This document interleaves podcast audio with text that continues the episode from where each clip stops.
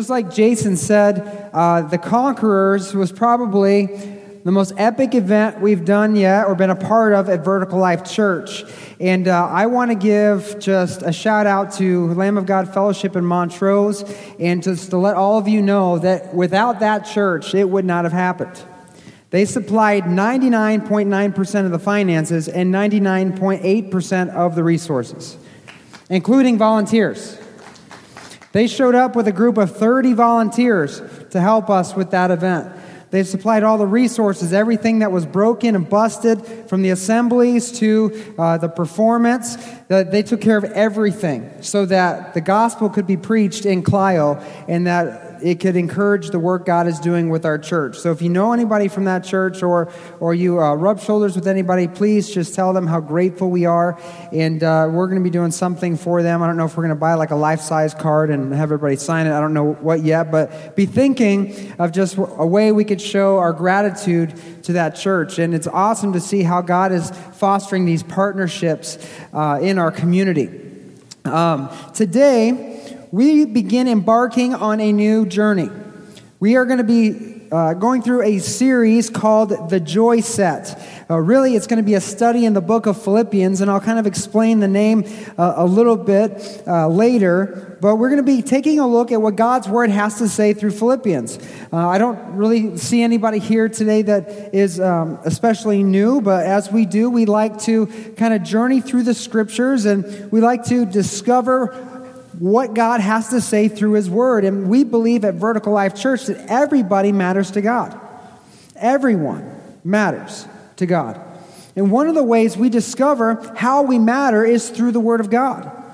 We believe here at Vertical Life Church we have a core value of unyielding truth, and that it's through the Word of God. As we study the Word of God, this is one of the ways in which we can hear God speak directly to us receive revelation, foster our relationship with Him, and we can discover through His Word what is wrong in our lives and how we can correct what's wrong, how we can live according to His will, and we can live towards the very thing Jesus came to provide us, which is a very abundant life. And so, over the next couple weeks, we're going to try to discover what God is saying through the book of Philippians. And Today is going to be kind of an introduction to the book to give a setting, some, some background to help us connect with where we're going over the next few weeks and to see where Paul, the apostle, the writer of this book, uh, is coming from. We're going to set the foundation and, and see how he's encouraging these first century Christians in the city of Philippi. Now, uh, the city of Philippi, I don't know if you knew this, but is, is famous in the course of my time growing up in school. I don't know if uh, you all remember, but in high school, you tend in English class to go through Shakespearean literature. Anybody remember that? And anybody in that age bracket going through that right now? Shakespeare, right? One of the most famous plays of Shakespeare is the play of Caesar. You know the famous line, et tu brute, right? It's when Caesar realizes his closest confidant, Brutus, is also one of his betrayers. And as he is finding or uh, enjoying his last few moments alive, William Shakespeare has this play. Well, that play was based on real life events. And the city of Philippi is actually where Mark Antony defeats Brutus and Cassius, the two main uh, guys involved in that whole uh, play, that whole scene. And uh, later on, Octavian, who uh, defeats Antony and Cleopatra, as that story and that saga kind of continues, he defeats them and later turns Philippi into a military outpost. And so he stations uh, old soldiers there and, and other soldiers there. It kind of is a base of operations, so to speak. And it becomes a kind of an urban center for, for a lot of business and a lot of uh, religions. It becomes a pluralistic society. They have temples from everything from the worship of Caesar to Egyptian gods and goddesses and the like. Uh, so when Paul, in the book of Acts, when he visits Philippi for the first time, he meets this woman named Lydia. And she is uh, known to what is called the, be a seller of purple or purple clothes. And back then, through the different dyeing processes, these clothes would have been very expensive. So she was a wealthy, a very affluent woman. And so the city of Philippi was basically an equal opportunity location. You could be uh, just about anything you wanted to and have opportunity to be successful. Uh, Lydia later became one of the founding members of the Philippi church and a leader in her own right. Also, when Paul visited Philippi, he also encountered a slave girl. And this girl was possessed by a demonic spirit or many spirits, and it gave her the power to tell the future. And that was how she made money for her owners. And she began to disrupt Paul's ministry. Anywhere he'd go to tell the gospel or preach the gospel or engage people with the message of Jesus Christ, she would be there to cause disruption and, and antagonize him. And finally, Paul kind of got in the flesh a little bit, got irritated with this girl, and he cast the spirits out of her really just to shut her up. And, uh, and what happened when he did that is she lost her ability to tell the future, to divinate the future for her slave owners. That obviously made them a little upset. And so they went to the local magistrate and used their influence to have Paul beaten half to death and arrested. And so we could see through just the, the ongoings of the culture and in the city, we see that business in this time had an influence over, much like today, has an influence over the political spectrum uh, and uh, the scene and in the everyday daily life. And so here, as we engage this book, I don't want you to feel like you can't connect with it, as if this is just a 2,000 year old letter by some old and dusty guy, uh, le- you know, written a long time ago. Because God, He left this book not just to a people 2,000 years ago, but He preserved it for us today to encourage us in our faith. And the Apostle Paul, he wrote this letter to the Philippians from prison. Many scholars believe that, that he was in prison in Rome shortly before he, he finds his own end as he's executed for his faith. So, more than likely, he was imprisoned in Rome. But Paul writes this letter, this encouraging letter to the Philippians from his jail cell in Rome shortly before his execution. And in Philippians chapter 1, beginning in verse 1, really, this is our, our key verse today. He begins this letter to this church by referring to himself in a kind of a particular way. He says this He says, This letter is from Paul and Timothy, slaves of Jesus Christ. Paul refers to himself as a slave. So not only was Paul in prison, but the word slave really suggests kind of bondage or being imprisoned. And I had to ask this question, and I was thinking through this this week, just reading this first verse, how he refers to himself as a slave. And I thought, you know what? Life can feel like a prison sometimes, can it? You ever feel like that? feel like you're trapped? Maybe you're just trapped in your own mind. Nothing's really going wrong. There's just this, this overwhelming feeling of just being stuck or trapped, overwhelmed, bogged down, or unhappy. I felt like that. Like, man, there's no nothing wrong in the whole world. Why am I so gloomy? Why am I so unhappy? But you know, this isn't just an individual experience. This is a trend that is actually permeating our, our, our culture. There is a contagious unsettledness in our culture. There's a contagious negativity or sadness or depression in our culture. I've had the uh, privilege of meeting with area leaders in our community who have identified this, this epidemic, this, this kind of cloud that is even over our own city in some ways. And we're coming together to try to figure out what are some solutions that we can create and come up with that we can work together to bring to our city to help alleviate some of this uh, cloud of negativity or uh, uh sadness.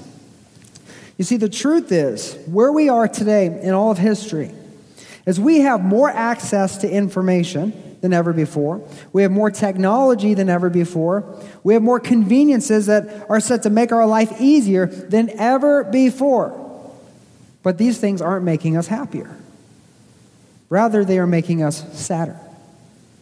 We have more fears, more worries, and it's only increasing.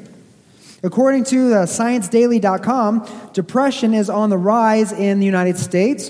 According to researchers at Columbia University's Mailman School of Public Health and CUNY Graduate School of Public Health and Health Policy, from 2005 to 2015, depression rose significantly among Americans aged 12 and older, with the most rapid increases in younger people. The findings appear in the journal Psychological Medicine. And these results, they transpired, the, the testing transpired from 2005 to 2015, and it shows that there's an increase significantly in among persons, uh, 6.6% to 7.3%. And the no- most notable rise was among those ages 12 to 17. And I have to ask the question why is that? 12 to 17 the most rapid rise, increasing from 8.7% to 12.7% by 2015. The increase in rates of depression was most rapid among the youngest and the oldest age groups. These are the results are also in line with also studies that find there's an increase in drug use, deaths due to drug overdose, and suicide. According to the National Institute of Mental Health, anxiety disorders develop from a complex set of risk factors, including genetics, brain chemistry, personality, and what I find to be usually the case, life events, because we don't know how to deal with our stress and our emotions. And it's not uncommon for someone who has an anxiety disorder to also suffer from depression and vice versa. We found this out after our third child, after London was born. My wife went through kind of a, a time of uh, postpartum depression, and she was actually kind of more on the anxiety side, and her doctor prescribed her depression medication to help with the anxiety. And we were told that the two are actually you know, work in, in tandem together. You don't really have one without the other. So we, we've learned this personally on a personal level. The leading cause of disability, according to the National Institute of Health in the United States from ages 15 to 44, is depression and anxiety. And I have to think, like, with all we have available to us today, from the medicine, from the technology, from the conveniences, everything we have today, this seems crazy to me. It seems crazy that this would be on the rise. On a more humorous note, some psychologists are proposing actual diagnosis for a condition they call selfitis. Have you heard about this? Somebody say selfitis. Selfitis. Here, here's an article on the telegraph.uk. It says selfitis is the obsessive need to post selfies. It is a genuine mental disorder, say psychologists. Now, if you don't know what a selfie is, this is when you get your phone out and you take a picture of yourself, you know, or your selfie stick, because, you know, you get a better angle the further away you are. So you, you take a picture, you know, you're, you're in the bathroom mirror, you're taking pictures of yourself, and you post that on Facebook or Instagram or, or whatever, you know, your flavor of uh, social media of choice is. But researchers found that typical selfitis sufferers are attention seekers, often lacking in self confidence, who are hoping to boost their social standing and feel part of a group by constantly posting images of themselves. The research suggests that people take selfies to improve their mood, draw attention to themselves, increase their self confidence, and connect with their environment. And just in case, if you were wondering if you somehow suffer from this malady or disease, they provided us a few questions to ask yourself, which I will ask you now so you can help self diagnose the problem uh, to see if you have a selfie centered issue in your life. Uh, but I'll just, as a disclaimer, I'm saying if you have this problem, we already know. We see it on your Instagram, on your Facebook. It's already out there. So you don't have to answer out loud, but you're not fooling anybody, okay? Just gonna, just to say that. So answer yes or no to these questions and, and see if you have a selfie centered problem. Number one, taking selfies gives me a good feeling to better enjoy my environment. Number two, Sharing my selfies create healthy competition with my friends and colleagues. Number three, I gain enormous attention by sharing my selfies on social media. Number four, I'm able to reduce my stress level by taking selfies. Number five, I feel confident when I take a selfie. Number six, I gain more acceptance among my peer group when I take selfies and share them on social media. Number seven, I'm able to express myself more in my environment through selfies. Number eight, Taking different selfie poses helps increase my social status. Number nine, I feel more popular when I post my selfies on social media. Number 10, taking more selfies improves my mood and makes me feel happy. Number 11, I become more positive about myself when I take selfies. Ooh, you look good. Yes, you do. Mm. Number 12, I become a strong member of my peer group through selfie postings. Number 13, taking selfies provides better memories about the occasion and the experience. Number 14, I post frequent selfies to get more likes and comments on social media. Number 15, by posting selfies, I expect my friends to appraise me. Number 16, taking selfies instantly modifies my mood. Number 17, I take more selfies and look at them privately to increase my confidence. Number 18, these are your closet selfie takers right here. Number 18, when I don't take selfies, I feel detached from my peer group. Number 19, I take selfies as trophies for future memories. And this one I think is going to get more people than you'd like to admit. Number 20, I use photo editing tools to enhance my selfie look, to make myself look better to other people. All right? If you answered yes more times than no, chances are you have a selfie centered problem. Okay? Just throwing it out there, or selfitis.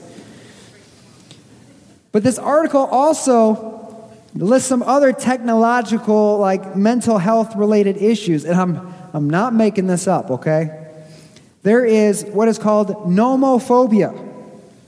That means you have a fear of not being around a cell phone. There is uh, technoference. It's the constant intrusion of technology in your everyday life. And number three, which I think is the weirdest one, is cyberchondria. This means you're on WebMD trying to diagnose yourself and you instantly feel sick after looking at the symptoms. right? You may have a serious issue, right? But according to independent.co.uk, in an article entitled The Loneliness Epidemic, we are more connected than ever, but we're feeling more alone. It states that modern life is making us lonelier. And recent research indicates that this may be the next biggest public health issue on par with obesity and substance abuse. A recent review of studies indicates that loneliness increases mortality risk by 26%. It's huge. It's huge. We're more connected than ever before, but yet somehow we're more disconnected than we have ever been. We're more connected than ever before, but somehow we're more disconnected than we have ever been. This week, Facebook announced that the uh, average uh, activity of Americans on their site is down 5%, and they're freaking out. They're like, we don't understand how this could be. It's up everywhere else. Why are Americans using Facebook less? And they find this on the business side to be a problem. But I'm thinking, look at the statistic. That's a good thing. That's a good thing. But that's not the messaging that our culture is trying to drive into us. We're influenced and pushed to be self consumed, consumed with our Pinterest boards and our brand name clothes, our expensive vehicles, our Snapchat, our Twitter, the latest TV show crazes, to compete with our neighbor in order to be accepted by our neighbor, to have the latest and greatest, to live in excess. If you don't have a whole basement full of junk you never use, you're just something wrong with you. So the question is if we have everything we could ever want, and anything and everything we could ever need, if we're more connected than ever before, more comfortable than ever before, why is anxiety and depression on the rise? Why is drug use and overdose and suicide coincide with the rise of anxiety and depression? Why are people becoming addicted to social media? Like a drug to the point that it's negatively affecting them on a psychological level? Why are we becoming obsessed with ourselves only to become completely unhappy with ourselves? These are real questions. I truly believe it's because people are searching for something. They are searching for joy. They're searching for joy. And when life feels like a prison, the one thing that is absent in life is joy, happiness. When people don't have joy, that deep sadness, that depressive state can and will motivate people to seek out means to fulfill that negative or make that negative state subside. So we turn to everything and everything to numb or distract us from the pain in the moment.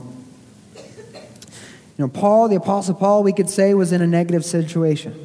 He was in prison writing this letter from a cell. And as Jason said, Wednesday, we had the conquerors in here, and Mike Benson, the, the head conqueror, the, the main guy, gave his testimony, and man, it was so powerful. And I tell you, as a church, we ought to be praying every day for all 40 to 50 people that accepted Jesus Christ as their Lord and Savior. And I'm here to tell you, my wife and I were watching. We saw parents and families of people that our kids have gone to school with for years and played soccer with for years, teachers, all sorts of community people were down here in front saying yes to Jesus Christ.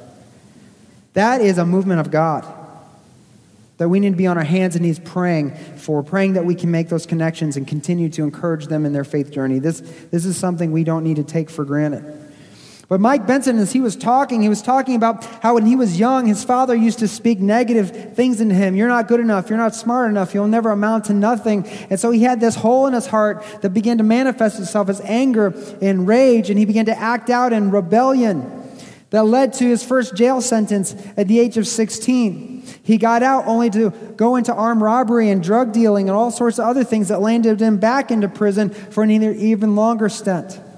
And as I was preparing this message this week, he was describing what life was like in jail. You know, for him, one of the worst parts was the food because he liked to eat, but from what it sounded like, that, that should be enough to keep anybody out of jail. But it didn't seem like a very pleasant experience that, that you don't go to jail to have life transformation. You go to jail to be forgotten. And as I was looking at this story and kind of where Paul is, he's in jail, he's in prison, arrested for his faith, sitting on house arrest. This is an unpleasant experience. This is nothing we would want for anybody. And yet, many scholars agree that the overwhelming theme in this letter to the book of Philippians is the theme of joy. It's joy. In just four short chapters, Paul mentions joy or rejoicing at least 16 times. If you look up the definitions for joy, it really just means happiness, gladness. Essentially, both terms are, can be used synonymously. They can define or be defined by that which is encountered emotionally with a pleasurable or satisfying experience. Even in the scripture, in the original language, the words translated as joy can be used for happiness and gladness, etc. You know, Paul, he knew what joy was all about. He had it, and he's writing to encourage the church in joy. But Paul, you know what?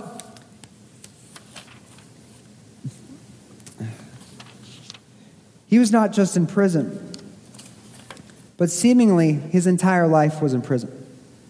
In the book of Corinthians, he's writing to another church in another location, but as he's debating some issues and discussing some issues with them, he begins to recount kind of his life experiences, things that he has endured over his life for Christ. And beginning in verse 23, this is what Paul says about his life.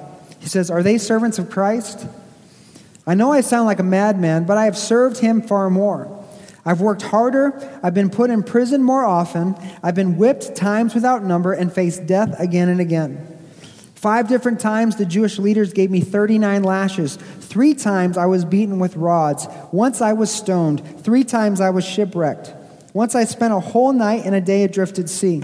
I've traveled on many long journeys. I faced danger from rivers and from robbers. I faced danger from my own people, the Jews as well as from the Gentiles. I have faced danger in the cities and in the deserts and on the seas, and I face danger from men who claim to be believers but are not. I have worked hard and long, enduring many sleepless nights. I've been hungry and thirsty, and I've often gone without food. I've shivered in the cold without enough clothing to keep warm. Just one of these experiences would be enough to wreck most of us.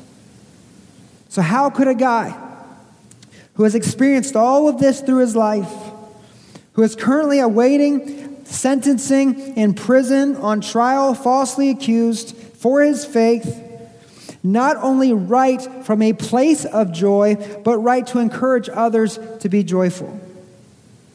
It's because for Paul, his circumstances did not define his state of mind. His state of mind determined his circumstances. For Paul, his circumstances did not define his state of mind. His state of mind determined his circumstances. He had a different kind of mindset than most people. A mindset is essentially the established set of attitudes held by someone.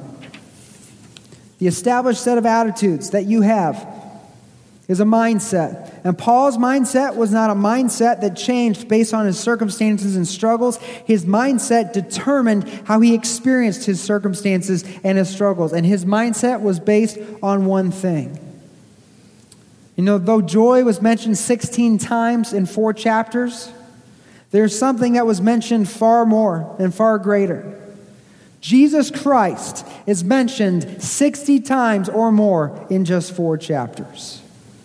Paul's mindset was centered on one thing, and that is the Lord Jesus Christ. Matter of fact, this is why the impact of that first introduction is so powerful, because Paul, he was not a slave to his circumstances. In Philippians 1 1, Paul says, This letter is from Paul and Timothy, slaves of Christ Jesus. He was not a slave to circumstance, he was a slave to his Lord and Savior Jesus Christ. And this is why Paul was able to have joy in his circumstances because of this relationship with Jesus. His identity was in Jesus, his value was in Jesus. Because being a slave of Christ, it doesn't tie you down. Being a slave of Christ sets you free. It sets you free. In John 8 36, Jesus said, So if the Son has set you free, you are what, church? You are free indeed. When you have a relationship with Jesus Christ and His Holy Spirit comes to live inside of you, He begins to change your nature. He begins to do a work, making you into a new creation. Paul to the church of Galatians in Galatians 5:22, he says, "But the Holy Spirit produces this kind of fruit in our lives: love, joy, peace, patience, kindness, goodness, and faithfulness. What is the first thing Paul lists there from the Holy Spirit? It's love, right? Because love trumps everything. Jesus said the two greatest commandments are love God with all you are, love your neighbor as yourself. Love is the dominant structure, the dominant thing that should drive everything in us. But what is the second thing that's labeled? It is joy, happiness, gladness, there's joy in the presence of God. When the Spirit of Christ is in you, joy should overflow from your life. And joy is not just a feeling, it's not just feeling happy for a moment, but true joy can be found as a state of mind, as a state of being in every circumstance. You see, for Paul, knowing Jesus did not just give him a positive mindset, it gave him a joy set. Everything he encountered, from near death experiences to false accusations to imprisonment, Paul experienced his life through a joy set because he knew everything Jesus Christ did to save his soul. And he knew everything Jesus was preparing for him on the other side of glory. He knew that through the presence and power of the Holy Spirit, he would be able to joyfully endure every hardship because even more joy is awaiting on the other side. Jesus said, when we pass from this life to the next, if you're a believer in Christ and you see him at the gates of heaven, he will say, Well done, good and faithful servant. Come and enter the what? The joy of the Lord. This is what God plans for each and every one of us. And Paul knew the joy that was awaiting him. That joy rose up within him, and that joy drove him. Paul knew the truth of Psalm chapter 30, verse 5, that says, Weeping may last for the night, but what, church? Joy comes in the morning. Knowing Jesus and having a relationship with Him does not exempt you from hardships or struggles. Paul was in prison, he was falsely accused. But knowing Christ and having a relationship with God gives you a joy set. A joy set that gives you the strength to endure hardships, to weather every storm, because you are viewing your life through the lens of your faith and not your failures or your circumstance. So think about your life today. What kind of mindset do you have? Is it one of joy? Or is joy something you long for? You know, maybe it's been a while since you could honestly say that you've been happy. There are times in my life where I felt like, man, I'm just wandering in a desert.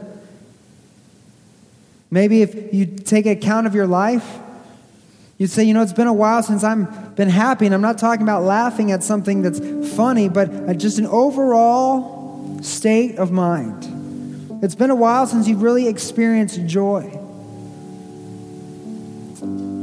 This is the inheritance of the children of God.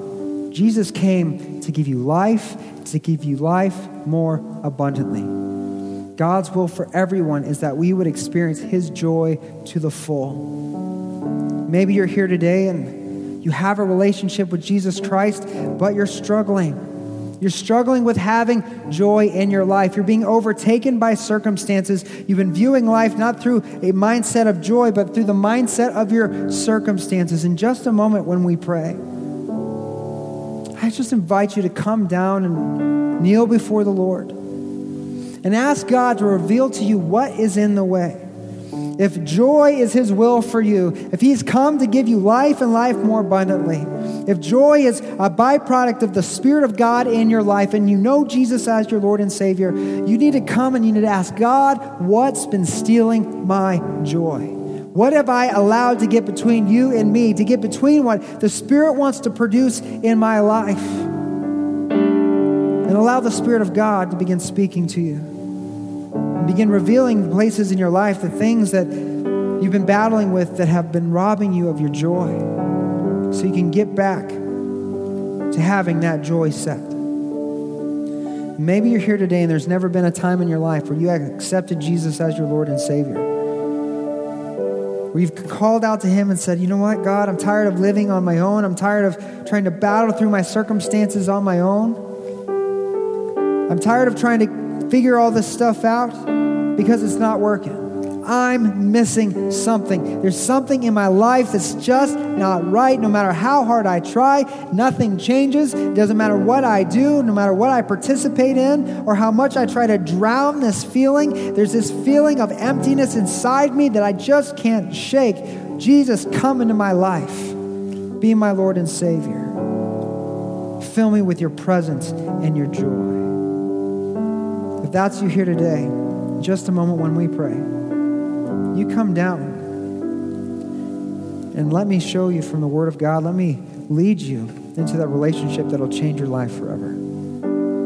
Let's bow our heads for prayer and just for the next few moments as we go into a time of response.